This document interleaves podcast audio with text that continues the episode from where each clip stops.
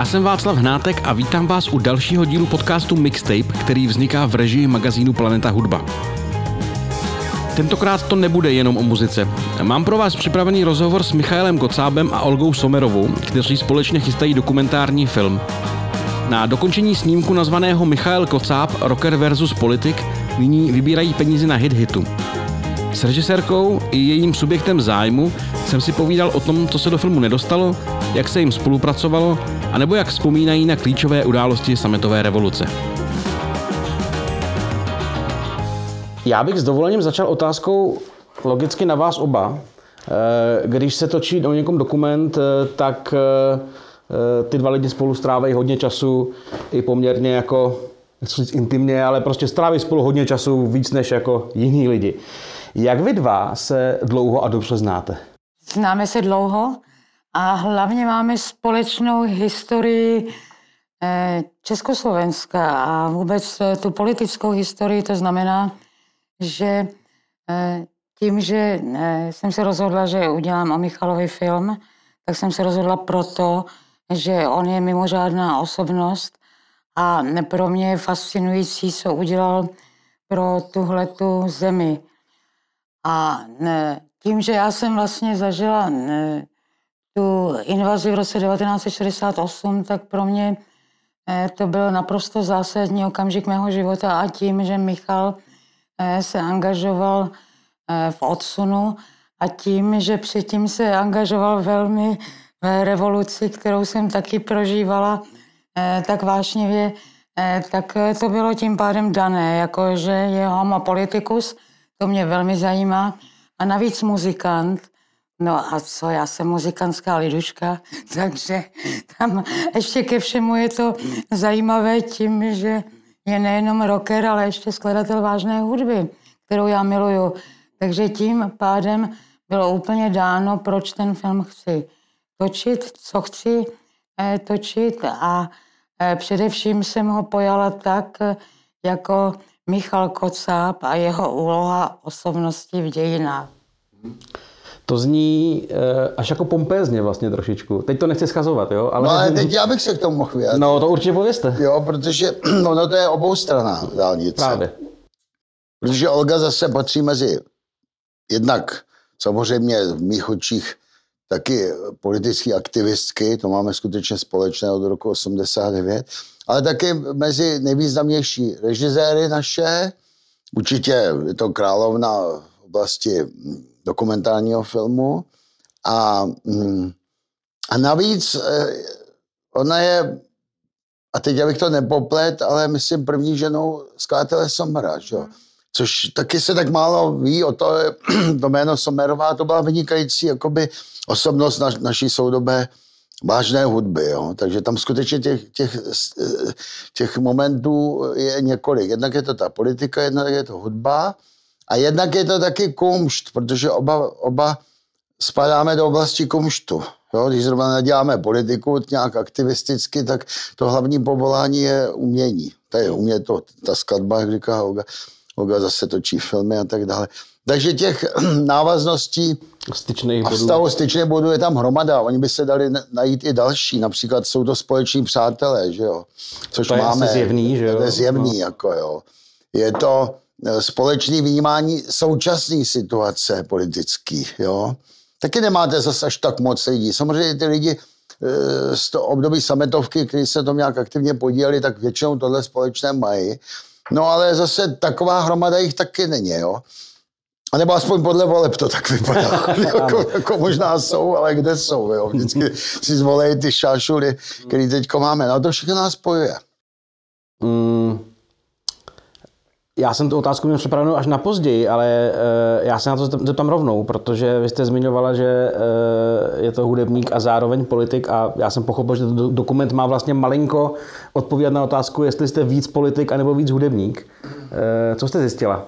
Ehm, já to mám, ten film vymyšlený tak, že vlastně to, jak namíchám ty ingredience, to záleží na mém vkusu. To je vlastně pravda. To ano. záleží na tom, co je pro mě důležité.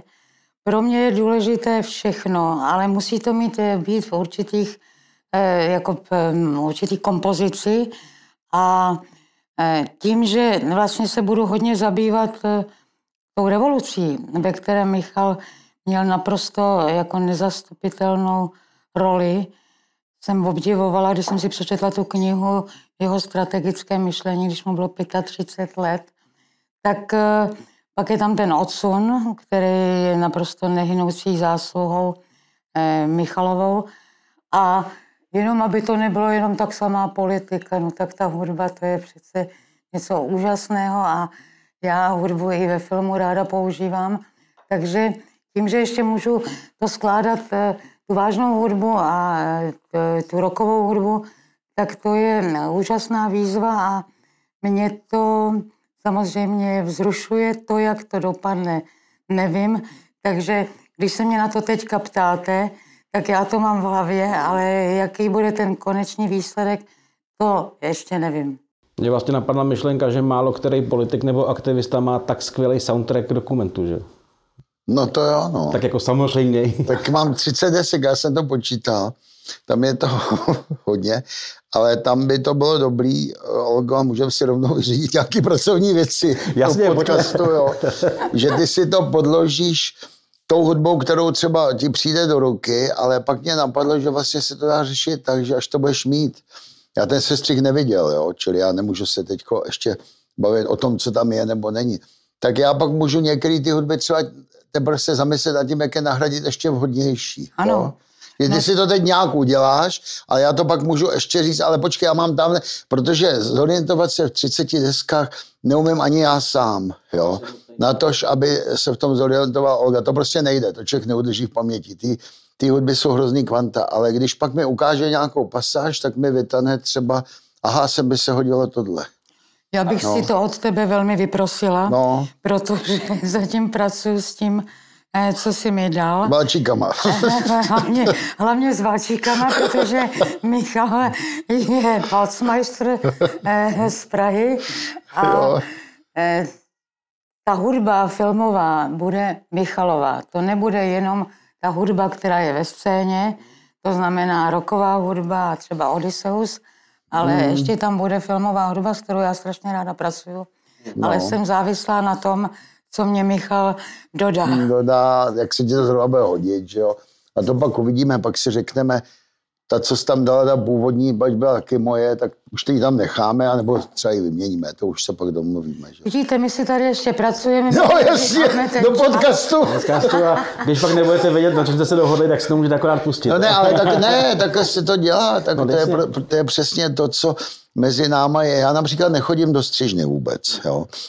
Protože já mám hodně autonomní, taky jakoby filmový myšlení a já bych ji tam vnucoval určitý věci a to nechci. To je prostě film Olgy a ať to udělá, jak to udělá, tak já se podívám až na ten výsledek. No, v nějakém stádiu bys mi to mohla ukázat. No že? tak samozřejmě.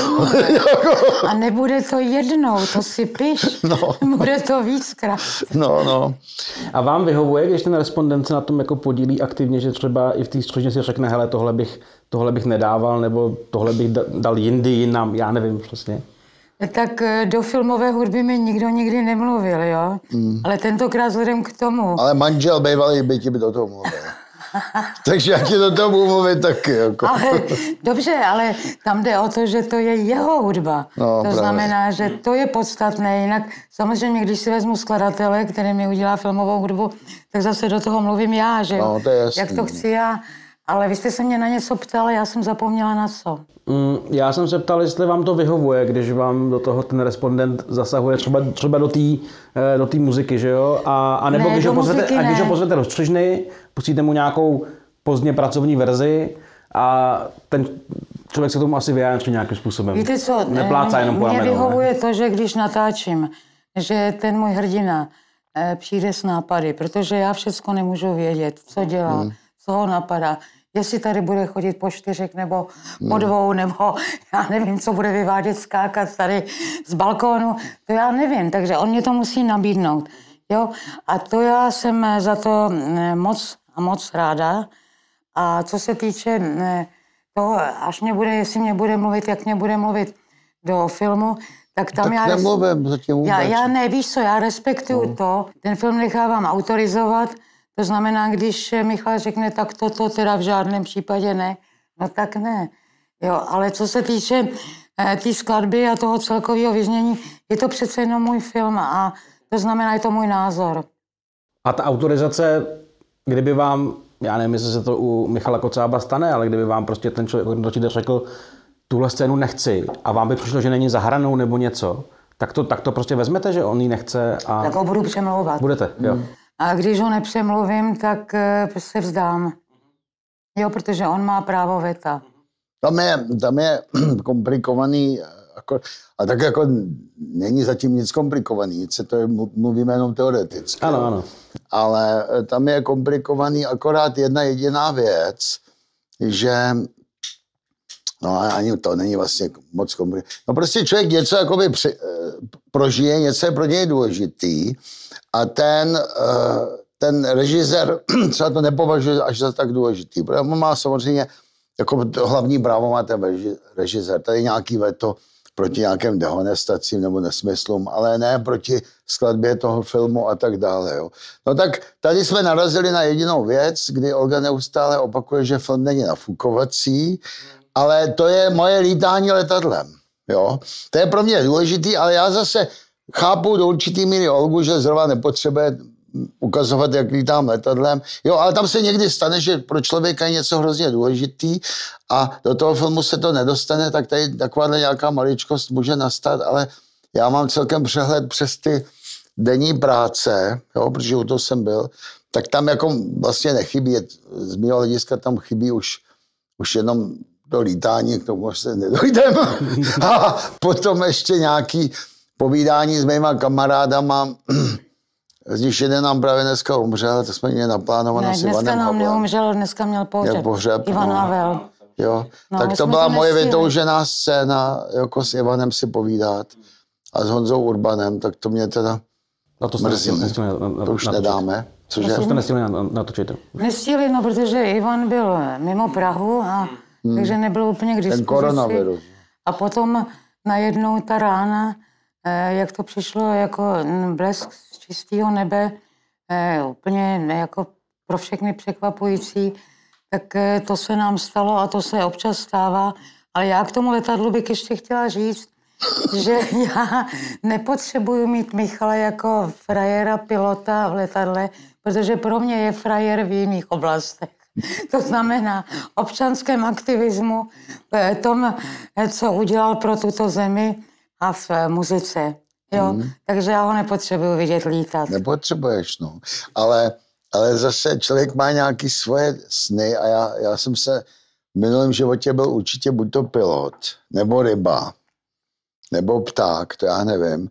Ale já mám obrovskou inklinaci prostě k tomu lítání. A to je můj jako základní životní problém. Hmm. A to, Už jsem to měl v třech letech. To já jsem u vás na vůbec nevěděl, že vás tak fascinuje no, lítání. Tak jsem si udělal nejen piloták a nejen jako na více engine, jako více motorový letadlo.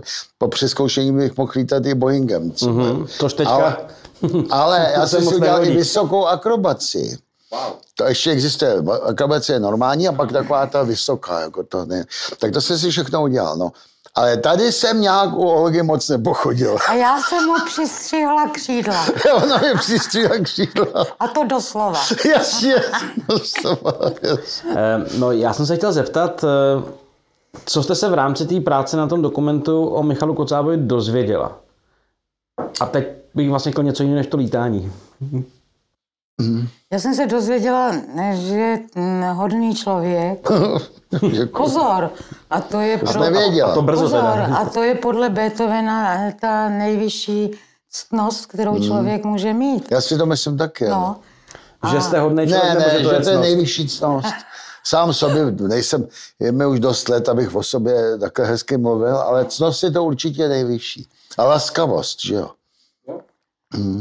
Pak jsem se nedozvěděla, že je lev, to jsem věděla, já jsem levice, takže jsme do sebe se občas zakousli. A no. Eh, potom já jsem se hodně, hodně, já jsem o Michalovi věděla eh, dost věcí, ale já jsem se mnoho věcí dozvěděla z knihy Vabank, hmm. Kterou Michal vydal před rokem a něco.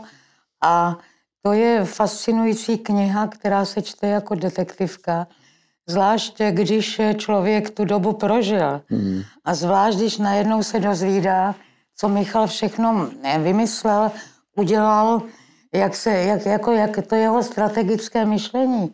To mě fascinovalo, protože může se zdát, že ta revoluce jako z dálky viděno, že to byla taková brnkačka, taková no. procházka růžovou zahradou, hmm. ale to bylo tak nebezpečné, to bylo tak hmm. jako na, na, na, na, na, na hraně, na hraně Úplně. že vlastně teď se teprve jsem se dozvěděla podrobně, co to dalo úsilí, aby se to dobré obrátilo, hmm. nehledě na to, že samozřejmě jste využili tu škvíru, hmm. která tam nastala a ta škvíra nebyla moc dlouhá. Ne.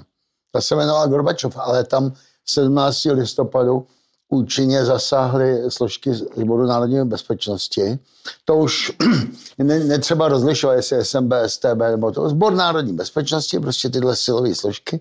Stačilo, aby pokračovali 18. a 19. a nebyla ta revoluce. Jo. Jo? A to, že nepokračovali, to do, do velké míry jsme ovlivnili my s tím, my s tím mostem, jo? protože my jsme taky už měli výrazný vliv na předsedu vlády, který to mohl utlumit. No tak to samozřejmě je, je, je určitě důležitý. A uh, jenom bych chtěl, my jsme neměli moc třecích momentů. To fakt ne.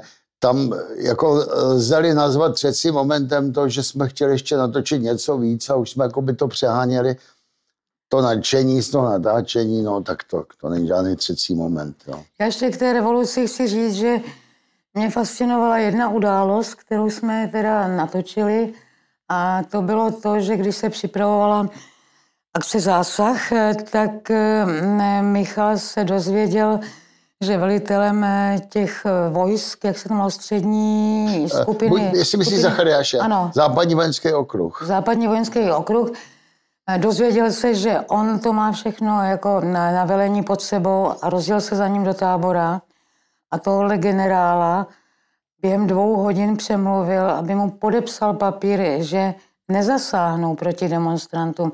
Takže to byl hrdinský kousek, ale pro mě ještě byl hrdinský kousek to... A my jsme s tím generálem točili. Že jsme s tím no. generálem Zachariášem točili. Jako teď současně. Ano, protože on nás nejdřív odmítl a pak nás přijal a bylo to, jako moc, moc se mi to líbilo, i hmm. generál se mi líbil. Generál. Jaký to, bylo, jaký to bylo setkání takhle po letech s takovým člověkem? No já, já, když jsem psal tu knihu Babank, jo, tak já už jsem s nima se všema se setkal, jo. Ale dobře, tak to bylo v odstupu roku maximálně. A jinak předtím to bylo opravdu po letech. No, víte, on ten generál prostě, on už byl zařazen na základě asi, nebo jsem mu pomohl tou knihou Babank, asi mezi pět statečných generálů celé naší historii od roku 48, možná i dřív, nevím, kteří se postavili režimu tehdy, když to bylo prostě efektivní, když to samozřejmě bylo nebezpečný, ty jiný generálové to odskákali potom Jachimovem a já nevím čím vším.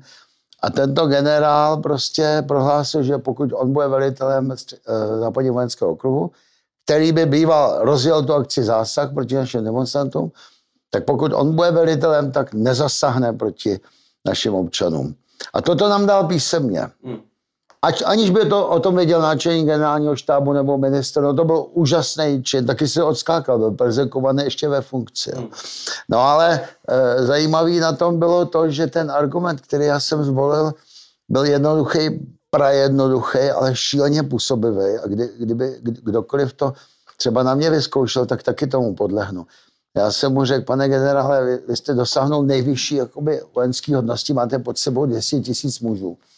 Nemluvím o výzbroji, včetně jaderných hlavic a tak dále. Včetně velitelství střední skupiny sovětských vojsk v případě krize. On by přebíral velení hmm. za ty sovětky. To je zajímavý, aha. To, to, to vyplývá z Varšavské smlouvy. Jo. Mm-hmm. Že oni tady byli dislokováni už na základě smlouvy, už to nebyli okupan, okupanti, tak tady by ten generál převzal jejich vedení aha, aha. a velení tedy a 85% pozemních sil a vy celou tuhle sílu, celý ten, celý ten vybudovaný, prostě obrovský vojenský zakončíte tím, že postřílíte naše děti a naše občany. No tak to on si zamyslel, říkal, no to fakt teda neudělám. Mm-hmm. Jako, jo. A to, to zafungovalo. No.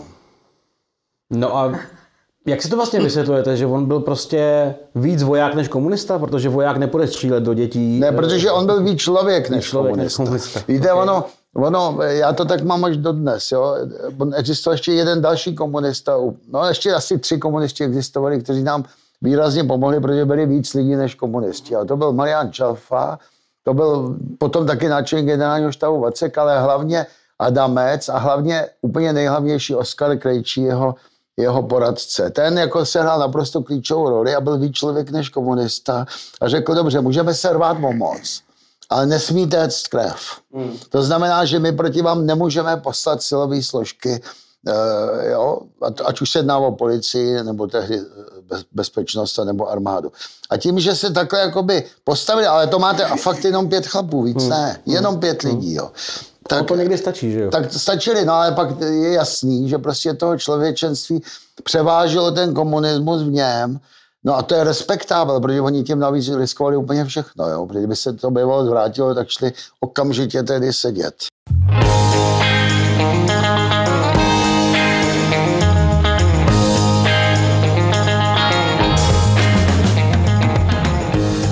Celý nekrácený rozhovor najdete na patreon.com lomeno Planeta Hudba. A na co ještě přišla řeč? Když se na občanském fóru mluvilo o tom a hlasovalo, jestli má být eh, Václav Havel navržen na prezidenta, tak to zpočátku velmi Počátku skřípalo. to byly jenom asi tři lidi se mnou. V lednu 90 už Gorbačovi taky ruply nervy a když se začali trhat po baltský země, tak už na ně vytáhl taky tanky. Generál Vorobil přišel v 68. jako hodnosti poručíka. Nakonec se stal teda velitelem střední skupiny, ale to byl velmi inteligentní člověk. A on měl taky smysl pro humor a velmi obdivoval Václava Havla. Vždycky mi říkal, abych s ním chtěl aspoň jednou mluvit. A já jsem si připadal jako, gene, jako člověk, který po letech objímá generál Kajtl třeba, nebo Jodl. Miloš Zeman se těší pevnému zdraví takže on tady ještě bude dlouho s námi. Já to nedělám proto, abych se ohřál na Pražském hradě, to teda fakt ne. Protože já bych na večeři s Olgou a s Olinkou dcerou taky šel. A viděl jsi, jak jsme se hádali? No jo, tak hádali. vy si to můžete dovolit. Ale běda, když se někdo připojí na tu či onu stranu, tak ta druhá okamžitě začne kritizovat nej do mý mámy, nej do mý dcery, jo. Od Beatles si pamatuju snad 100 písní. A tvrdím, že mají víc motivů než Beethoven i Mozart, takže bych je zařadil mezi úplnou špičku i jako e, sečteno s vážnou hudbou. A o čem se povídá muzikant s Mickem Jaggerem? Právě, že s Jaggerem si můžete povědět o všem. Na našem Patreonu nechybí ani seriál Guilty Pleasure, v jehož rámci se podíváme na příběh legendární rokové pecky Got Me od kapely The Kings, anebo tradiční hudební kalendárium. Na Patreonu rovněž celý pořad vychází s denním předstihem. Mixtape vzniká bez zázemí velkých mediálních domů a bez sponzorů a bude moct pokračovat jen s vaším přispěním. Tak děkuju a naslyšenou zase za týden.